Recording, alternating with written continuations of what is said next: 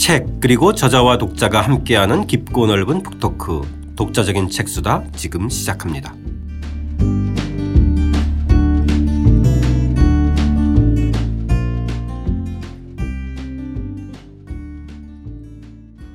주경철 선생님과 함께하는 주경철의 유럽인 이야기 7장 다빈치 이야기죠. 오늘 그 세 번째 이야기입니다. 시대가 불러낸 경험의 아들편 시작하겠습니다. 저는 책 만든 사람 김학원입니다. 안녕하세요. 포근이 형 박태근입니다. 안녕하세요. 저자 주경철입니다. 자 오늘 어, 도입부 한번 읽고 이야기 열어보겠습니다. 여러 나라에서 후원자를 찾으려는 계획들이 실패하자 다빈치는 1503년에 피렌체로 돌아갔다. 이 시기 그의 그림은 마치 동요의 시대를 반영하는 듯 격동적인 요소를 품고 있다. 그는 기계를 만지는 정도를 넘어 세계를 기계로 파악하고자 했다. 특히 관심을 두고 관찰한 것이 바람이나 물 등의 소용돌이였다. 소용돌이를 지배하는 법칙과 리듬을 파악하고자 하는 노력은 과학적 경험과 시적 직관을 결합하는 작업이었다. 그의 회화 작품과 과학 대생은 결국 같은 기반에 서 있는 것이다. 모나리자 역시 그 예다. 네. 1503년에 이 모나리자 다시 이거는 피렌체에 와서 그죠? 그렇죠. 줌을 받은 거잖아요. 그죠? 예. 예. 그때부터 이제 가지고 나중에 프랑스에 가서 죽는데 그때까지도 다 이 그림 가지고 가고 그래서 결국 오늘날 이제 프랑스에 남아 있는 아, 그렇죠. 거죠. 예. 정말 중요한 그렸는데 작품이에요. 본인이 그냥 가, 예. 가진 거죠. 그래서 그죠? 그 마음에 안 든다고. 주문한 사람이 자기 집 거실에 걸어놓으려 그랬는데 네. 이, 이 그림 사실 거실에 걸어놓을 그림은 아니에요. 그것도 자기 부인을 이렇게, 그렇죠. 이렇게 묘하게 그려놓은 거 기분이 안 좋아서 그래서 보통의 그런 거실에 그려놓은 초상하고는 전혀 다른 뭔가 이렇게 느낌이잖아요. 좀 그죠? 아름다운 좀 예쁘게 그린 뽀사판 뭐 그런 아줌마 그려달라 그랬는데 네. 뭐 이건 웃는 것도 아니고 기묘하거든요. 네. 사실 보면 볼수록 좀 기묘해요 이 그림. 그런 내면의 세계의 어떤 전환 흐름 이런 것들이 여기에 투영됐을 수 있다는 측면이 좀 설득력이 있네요. 그 분석하고 하는 사람들 얘기를 들어보면은 이제 이 시대 분위기도 정말 격, 격동의 시대로 들어갔고 네. 어 다빈치 개인으로 봐서도 이제 막 세계 심지어는 터키로 가려고 했었잖아요. 네네. 실패했지만 그렇죠. 예, 예. 그러던 시절 그리고 이제 우리 조금 이따 보겠지만 어떤 그 자기 내면 세계 어떤 성적인 정체성에도 뭔가 뭐 이상한 종교와 성과 이런 게 좀 어우러지는 그런 시대에 들어가고 있고 네. 그때의 자기의 말, 말년까지 이어지는 아주 중요한 그런 필생의 그림 계속 그리고 명상하고 또 조금 이따 또 그리고 하는 그게 이제 모나리자거든요. 네. 그러니까 여기에 아마 이와 같은 자신의 내면의 그런 요소들이 반영되어 있으리라고 봐야 되겠죠. 네. 보통은 이제 일반적으로는 우리가 모나리자 그러면은 이 모나리자의 미소만 자꾸 관찰하는데 여기서는 선생님 모나리자 미소가 아니라 모나리자의 배경이 되는 그림에 좀 더 그 초점을 맞췄어요. 예. 네. 그 얘기는 좀 듣고 싶었어요. 예. 그러니까 이제 이 그림을 이거 이 그림에 대한 해석이야 정말 엄청나게 많죠. 그렇죠. 네. 근데 제가 이- 뭐 많이 본 건 아니지만 어 이거 정말 흥미롭다라고 한 게 지금 요 제가 책, 책에 쓴 고, 네네. 고 설명이에요. 274쪽에 보면 그림을 그려서 옆에 이제 세부 장면을 하나 또 에, 크로즈업 시켜놨어요. 그렇죠? 예. 네. 이 그림이 지금 전면에 있는 이 여성하고 뒤에 배경하고가 뭔가 부조화예요, 사실은. 그렇죠. 그러니까 어 원래에는 아마 지금 요 모나리자의 왼쪽 팔 보면은 의자에 이렇게 팔걸이에 이런 식으로 구상을 했다가 그렇기 때문에 자세가 이렇거든요. 그렇죠. 그것- 그것도 이제 나중에 없어진 거고 네. 이 뒤에 무슨 창문 같은 것도 아마 있지 않았을까 근데 그거 다 없어지고 이제 그냥 바로 뒤에 배경. 그렇죠. 근데 그 배경이 마치 동양 산수화 같은 좀 그런 거잖아요. 네, 두 개의 그림을 그냥 겹쳐 놓은 듯한 거예요, 지금 그죠? 예. 근데 네. 그 뒤에 있는 것이 보면은 그 또 모나리자의 왼쪽하고 오른쪽하고도 뭔가 이 그림이 연결되지도 않고 그래서 이게 과연 뭘까?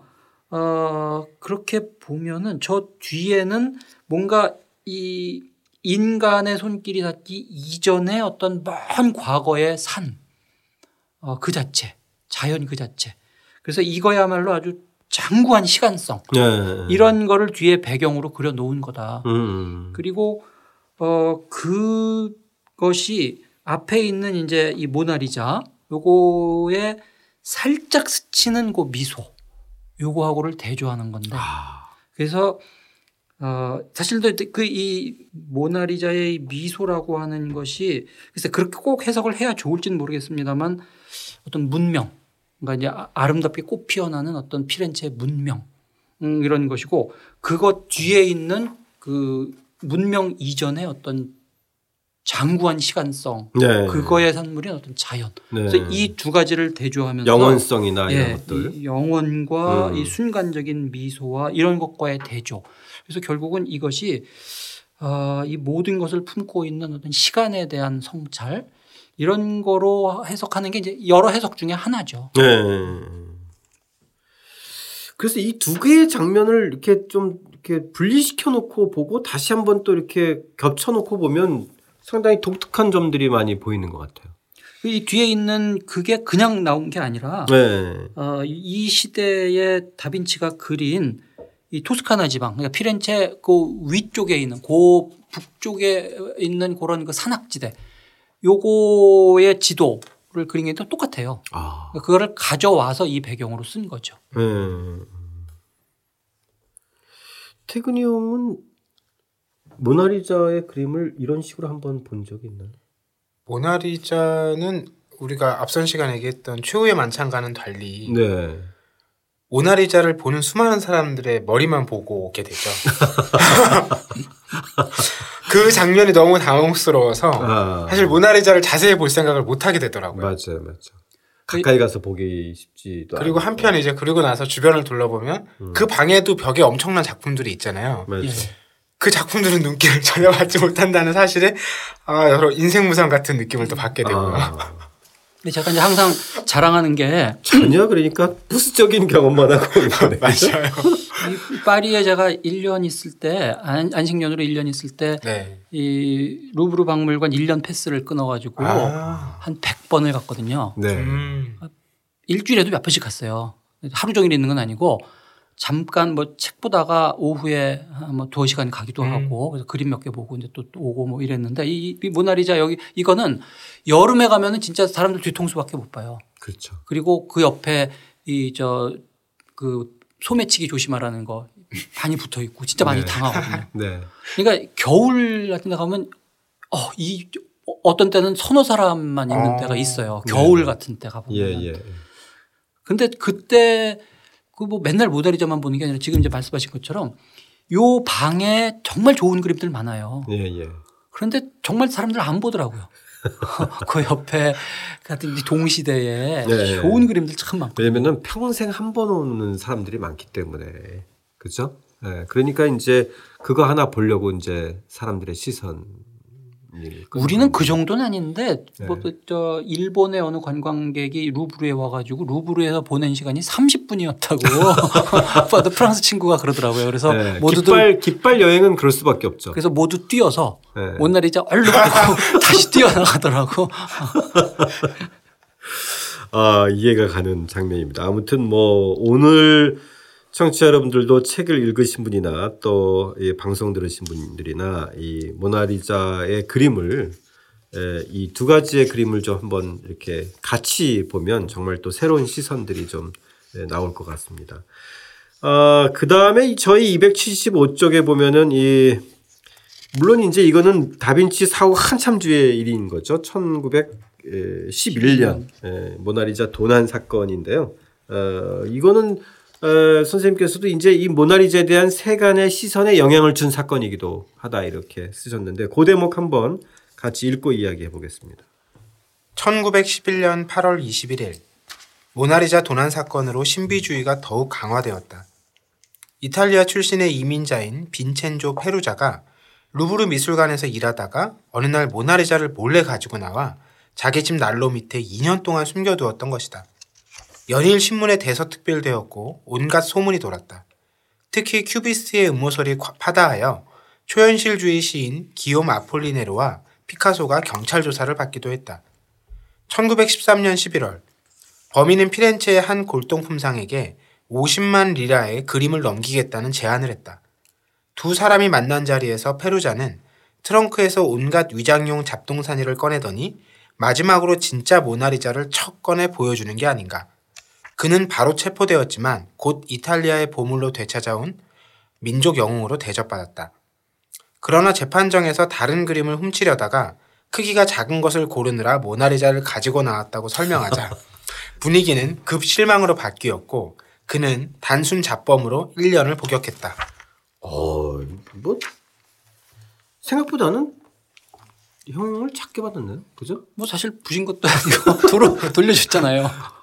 그래서 이 진품은 루브르로 다시 다시 갔죠. 다시 간 건가요? 그러니까 글쎄 우리나라 같으면 이거 안 돌려보낼 수도 있지 않나 싶은데 그렇죠. 실제로 뭐 일본에 가서 불상을 훔쳐 와서 국내에 유통되는 경우에 그런 이제 양국 간의 갈등들이 벌어지기도 했고 맞아요. 그렇죠. 안 보내기도 했죠. 그러니까 예. 안 보낼 수도 있지 있을 것 같아요. 뭐 난리 날 것 같아요, 그렇죠? 예.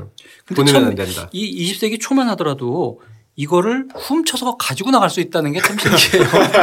그러니까요. 그러니까 척 빼서 그냥 뭐 그냥 숨겨가지고 나갔다는 얘긴데요. 예. 지금 같으면 이게 가까이만 가도 삑 소리 나던데. 예. 그만큼 그때는 정말 이제 좀 그런 것들이 좀 자유로웠던 때니까 저희 뭐 석굴암 같은 경우도 저희 중학교 고등학교 수학여행 때는 정말 그냥 뭐다 들어갔죠. 들어가서 뭐 뭐 만지기도 하고 뭐 올라타기도 하고 심지어는 아, 정말요? 이랬던 시절에 지금은 이제 아예 요즘은 가서 보지도 못한다면서요?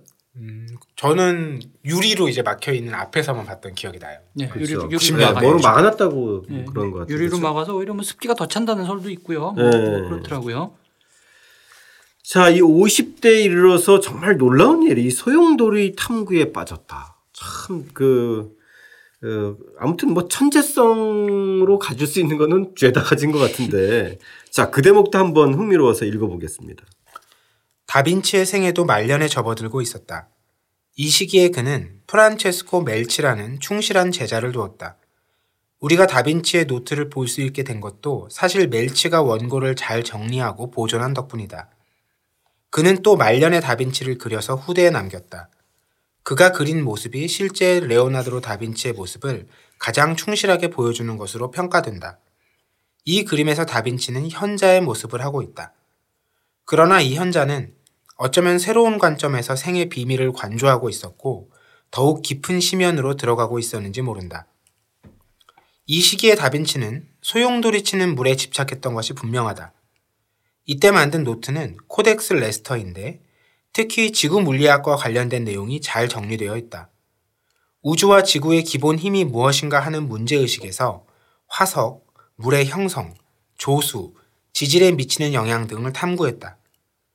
1508년 이후에 만들어진 마지막 노트는 파리 MSF라는 멋없는 이름으로 분류되어 있지만 이 역시 원래 제목은 세계와 세계의 물에 대해서이다. 당시 다빈치의 활동과 생애는 평행하고 있었던 것 같다. 이 무렵 그의 마음에 새삼 큰 소용돌이가 치고 있었던 듯하다. 아, 이 마지막 문장이 정말 멋있었어요, 쌤. 예. 예. 우주도 소용돌이 치고 내 마음도 소용돌이 치네. 그러니까, 예. 예. 정말 소용돌이 치죠 지금 이, 그런, 이 그, 상황에서. 그런 것 같아요. 그 그려지는데 사실 그, 그렇게 보니까 소용돌이가 단순하게 보이지 않는 것 같아요. 그러니까 자연, 철학, 과학, 예술 이런 모든 것들이 음. 소용돌이 안에 다 투영되어 있는 듯한 느낌이에요. 그죠? 예. 말년의 네. 키워드가 자기의 또 자기의 삶과 자기의 예술과 이 모든 게 어쩌면 그렇게 딱 어울, 어우러져서 이렇게 소용돌이를 치는지 그러니까요. 참 예. 정말 흥미로운 생이에요 이 사람. 예. 그래서 선생님께서 이 무렵 그의 마음에 새삼 큰 소용돌이가 치고 있었던 듯하다. 무슨 그 평전 작가 같은 표현이 지금 뛰쳐, 뛰쳐나왔어요. 마침 이 시기에 또 여인을 하나 만나요. 예. 예. 크레모나. 그러니까 이게 참 미스테리죠. 그러니까 우- 보통 일반적으로 알려지기는 동성애자였다. 네. 여성과는 가까이 하지 않았다라고 알고 있는데 음. 요 시대의 이런 그림이라든지 이 사람 생애의 그런 특정 부분들을 보면은 이때의 이 크레모나라고 하는 여인과 어떤 관계가 있지 않았을까. 그러니까 음. 여기서부터는 사실은 이제 추측할 수밖에 없는데 그렇죠. 예. 이때 새삼 혹시 여성을 알았던 게 아닐까. 음. 그리고 그러면서 이제 어떤 성, 뭐, 이, 뭐, 뭐 이런 거에 대한 또 다른 관조, 그렇다면 또 살라이와의 관계는 무엇이며 그래서 이 살라이, 다빈치, 여인 뭐 이 사이에 뭔가 뭔가 진짜 소용돌이치는 관계가 있지 않았을까. 근데 그것이 또 몇 개의 그 작품으로 지금 나오거든요. 네. 우리 지금 대표적인 게 이제 278쪽에 누드 조콘더와 그죠? 예. 예. 이 그림에 대해서 좀 얘기 좀 해주세요. 이건 이런 종류의 굉장히 그림들이 독특한 그림이에요. 가끔 있어요. 그러니까 아. 이거 보면 분명히 모나리자의 어떤 variation 음. 이건 분명한데 네네. 이건 너무 충격적이잖아요. 그렇죠. 그 모나리자 우리가 본 그것과는 분위기가 달라도 너무나 다른 네. 이거는 살라이가 그린 것으로 추정되는데 네. 여성이죠. 그것도 완전 근데 누- 딱 보면 모- 모나리자 풍이에요. 그죠? 배경이나 그렇죠. 예. 그다음에 자태나 미소나 이런 거 보면 이건 딱, 딱 모나리자죠. 네네. 어, 최근에 또 이 비슷한 작품 또 발견됐는데 이렇게 가끔 뭐 근데 그거는 아마 다빈치가 중요한 부분을 그린 것 같고 여타 부분은 다른 사람이 그린 것 같다. 왜냐면은 어, 왼손잡이기 때문에 네. 뭐잘 이렇게 관찰을 해보면은 요게 이렇게 뭐 이렇게 칠할 때 음. 왼손으로 이렇게 음영을 넣었는지 오른손으로 넣었는지 이게 보이는데 결이 음- 보이는군요. 음영을 넣은 건 이건 이건 오른손잡이에요. 음. 그러니까 어 분명 이 저 얼굴이나 뭐 이런 거는 다빈치가 그린 것 같은데 또 뭐 다른 사람이 칠한 거고. 근데 하여튼 그런 이런 류의 그림들이 꽤 있습니다. 근데 이거는 이제 그 중에서도 조금 알려져 있는 살라이가 네. 그린 누드 조건다인데 분위기가 이건 이거는 글쎄 에로틱하다고 하기도 뭐하고 아니라고 하기도 뭐하고 이 얼굴은 남자와 여자가 지금 함께 있고 그러니까 굉장히 중성적이에요. 남성적이고 여성적이고. 예. 그리고 네. 이제 그 원래 모나리자가 추구했던 어떤 그 성스러움, 신비로움 이런 것을 그리는 듯 하기도 하고 전혀 그렇지 않은 어떤 세속적인 것 같기도 하고 네네. 참알 수 없는 그런 분위기예요. 요즘 요, 요 그림과 요 그림을 둘러싼 분위기가 참 신비합니다. 네, 그런 것 같아요. 네. 자, 그리고 또 한편에 그, 그 그림이 바로 이 성 요한인데, 이 선생님께서도 얘기했지만은 궁금한 것이 정말 이, 이 당시에 이제 그 제자도 한 명 만나지만은 다빈치와 살라이, 그리고 이 여인인 크레모나, 요 사이에 그런 어떤 관계, 이런 것들이 상당히 좀 그 궁금해지는 시점이에요. 그죠? 예. 279쪽에 그 대목 한번 좀 읽어보겠습니다. 다빈치와 살라이 그리고 여인 사이에 무슨 일이 있었던 것일까? 이와 관련하여 성 요한을 자세히 살펴볼 필요가 있다. 사실 루브르 박물관에서 이 그림을 볼 때마다 찌릿찌릿하게 기묘한 느낌을 받곤 했다. 그림의 모델이 살라이라는 것은 어느 정도 인정되는 사실인데 우선 예수의 등장을 설파하고 또 예수에게 직접 세례를 한 그 성인을 자기 동성의 상대를 모델로 해서 그렸다는 사실부터 놀라운 일이다. 그런데 이 그림과 관련이 있는 충격적인 작품이 발견되었다. 오랫동안 윈저성에 보관되어 있다가 어느 날 사라진 대생 하나가 1991년 뉴욕에 나타났다. 육신의 천사라 불리는 이 그림은 곧 정신분석학자들의 주목을 받았다. 네. 이두 장의 그림이 280쪽에 이렇게 그 연이어서 나왔는데 육신의 천사 이 그 대생을 보면 성 요한의 거친 척오 같은 느낌이 확 들어요. 그렇죠. 예. 이건 보면 분명히 같은 계열이라고 하는 게 너무나 분명한데. 네, 무슨 초초고 같아요, 그죠? 예. 원고로 따지면. 음. 그런데 그렇다고 하기에는 그 실질적인 내용을 보면 너무나 다르잖아요. 그렇죠. 이 분위기나 느낌은. 송 요한 이거 지금 이- 이렇게 작게 나타내면 사실 이렇게밖에 안 보이 이게 안 보일 수밖에 없는데 네. 실제 이제 루브르에 걸려 있는 이거를 보면은 이 어둠과 어둠에서 이제 몸이 이렇게 나타나는 그게 참 묘하게 서서히 이렇게 공간에 나타나는 게 보이거든요. 네. 그러면서 한 손을 이렇게 들어가지고 하늘을 가리키고 있고 그리고 그 얼굴이 이거는 어떻게 보면 아주 지극히 그 에로틱한 동성의 남자 이렇게 보이기도 하고 그러면서 또 실제로 가리키는 거는 이제 예수가 등장한다라고 하는 걸 나타내는 지금 그런 내용이고 네. 그 그림도 참 묘한데 그거와 분명히 관련이 있는 그 육신의 천사를 보면 이건 아주 노골적으로 남성과 여성이 섞여 있고 그것도 아주 그 성적인 그런 것이 아주 노골적으로 드러나 있는. 그래서 도대체 이 둘 사이의 관계가 무엇이며 이 성스러움과 에로틱함 도대체 이게 어떤 차원에서 서로 만나는가 참 알 수가 없어요. 이것이 아마 지금 이 다빈치의 마음 속에 뭔가가 지금 소용돌이 치고 있다는 건데 네. 평생 자기가 이렇게 추구해온 그것이 뭔가 어떤 새로운 세계에 지금 눈 그러니까 이제 혹시 이때 이 성적인 어떤 정체성 같은 게 바, 바뀐 게 아닌가 네. 늙음하게 네. 라고 하는 추론을 하게 되는 게 뭐 약간 무리한 추론이긴 합니다만 한번 생각해 볼 수 있는 거리긴 해요. 네. 굉장히 흥미로운 대목이네요. 예. 이 선생님께서 인용하신 이 다빈치 평전 쓴 그 찰스 니콜의 멘트가 보면 천사 뒤에 악마 같은 무언가가 존재할 것이다라는 천사의 악마의 어떤 묘한 그 매칭 네. 이런 것들이 분명히 그림 속에서 이렇게 딱 봐도 느껴지는데 실제 보면 굉장히 그게 그냥 확 바깥으로 튀쳐나올 정도의 어떤 강한 인상일 것 같아요. 네. 그러니까 정말 이, 이 요런 사람들이 살았던 그 시대 피렌체 요거 한번 진짜 타임머신 타고 가서 네. 이거 도대체 어떤 시대길래 어떤 사회길래 요런 사람들이 요렇게 돌아가고 있을까. 네. 지극히 섬세하고 지극히 세련되고 그러면서도 뭔가 이렇게 치열하고 참 그 어, 한번 정말 만나보고 싶어요. 맞습니다. 예. 가보고 싶은 그 시기 공간이에요, 그렇죠? 예. 예. 미드 같은 것도 좀 나올 만한 건데. 아, 최근에 이와 관련해 가지고 예. 아, 아, 정말 이거 최근에 며칠 전 이야기인데 이 다빈치가 그린 예수 그림이 있어요. 아 예. 그게 사실 알 저도 그 옛날에 어 그런 그림이 있다는 그런 유튜브에 소개도 돼 있고 그래서 근데 딱 봤을 때 그게 이제 에 그 예수를 그린 거고 어 이름이 살바도르 문디 세계의 구원자 다시 말해서 예수 그리고 예수의 그림이에요. 네. 예수가 이렇게 정면을 보고 있고 한쪽 손에 이뭐 약간 투명한 보석 공을 들고 있고 또 오른손으로 이렇게 축성을 하는 축복을 하는 그런 그림인데 저는 그 그림 딱 보고 아 이거 가짜다 그랬어요. 이 다빈치의 예수 그림이 여- 여태까지 이런 식으로 숨겨져 있었다는 건 말이 안 된다. 그래서 이것도 위작이구만.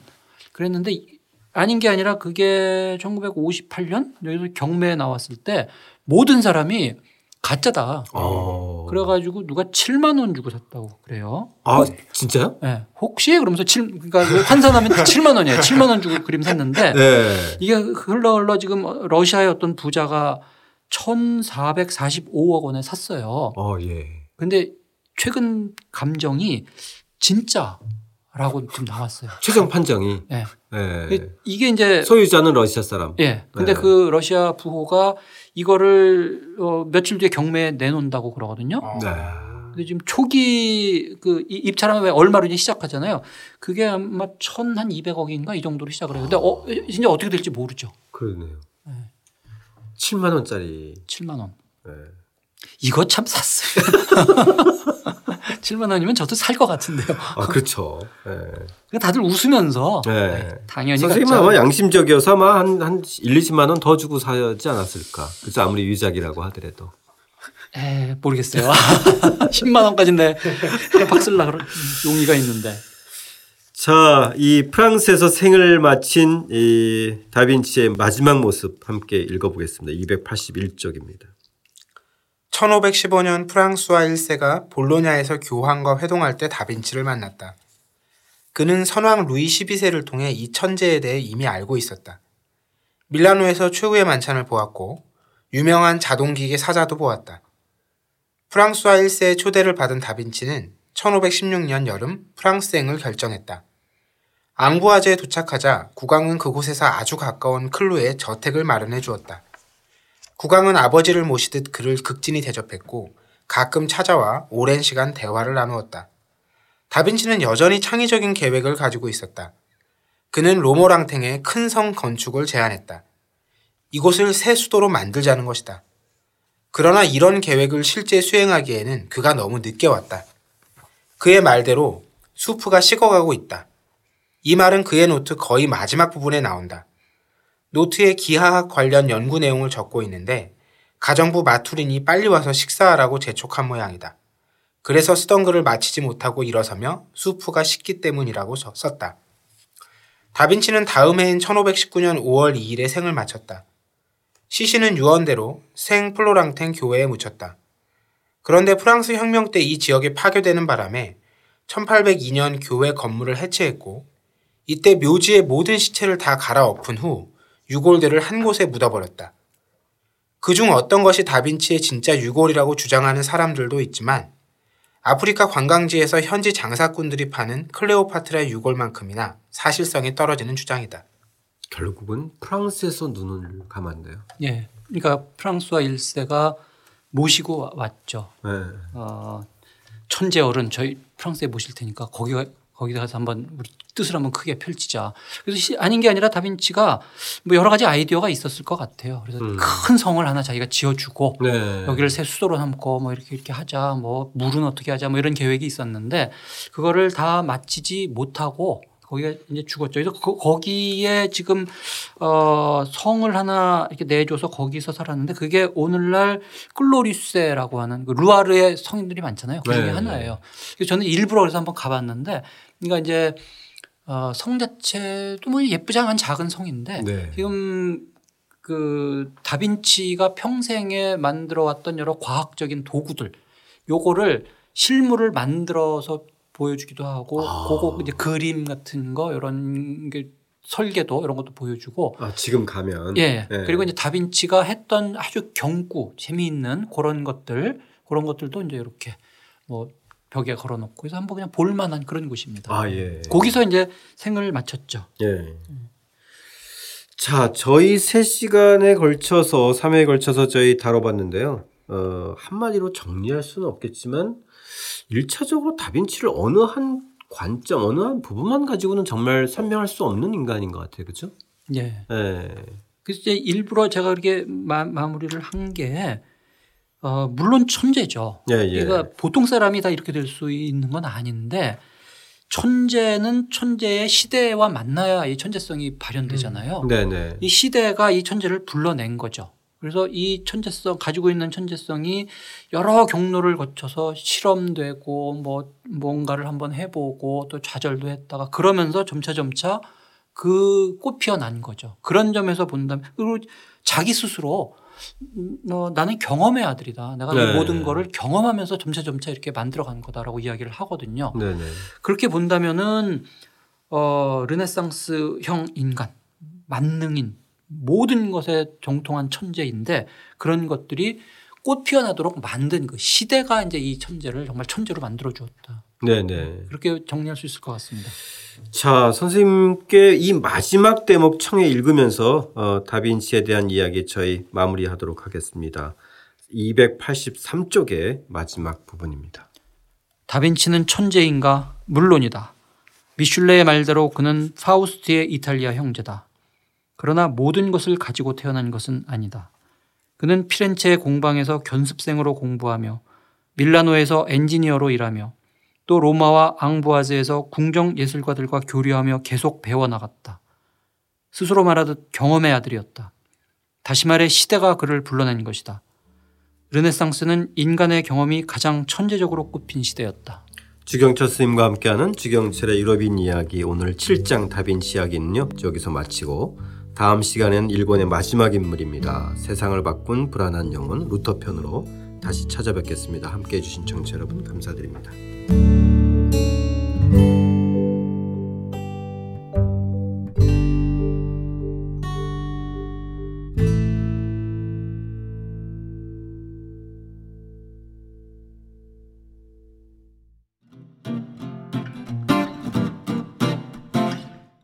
독자적인 책 수단은 책 읽는 사람들이 모이는 공간 알라딘 서점과 함께합니다.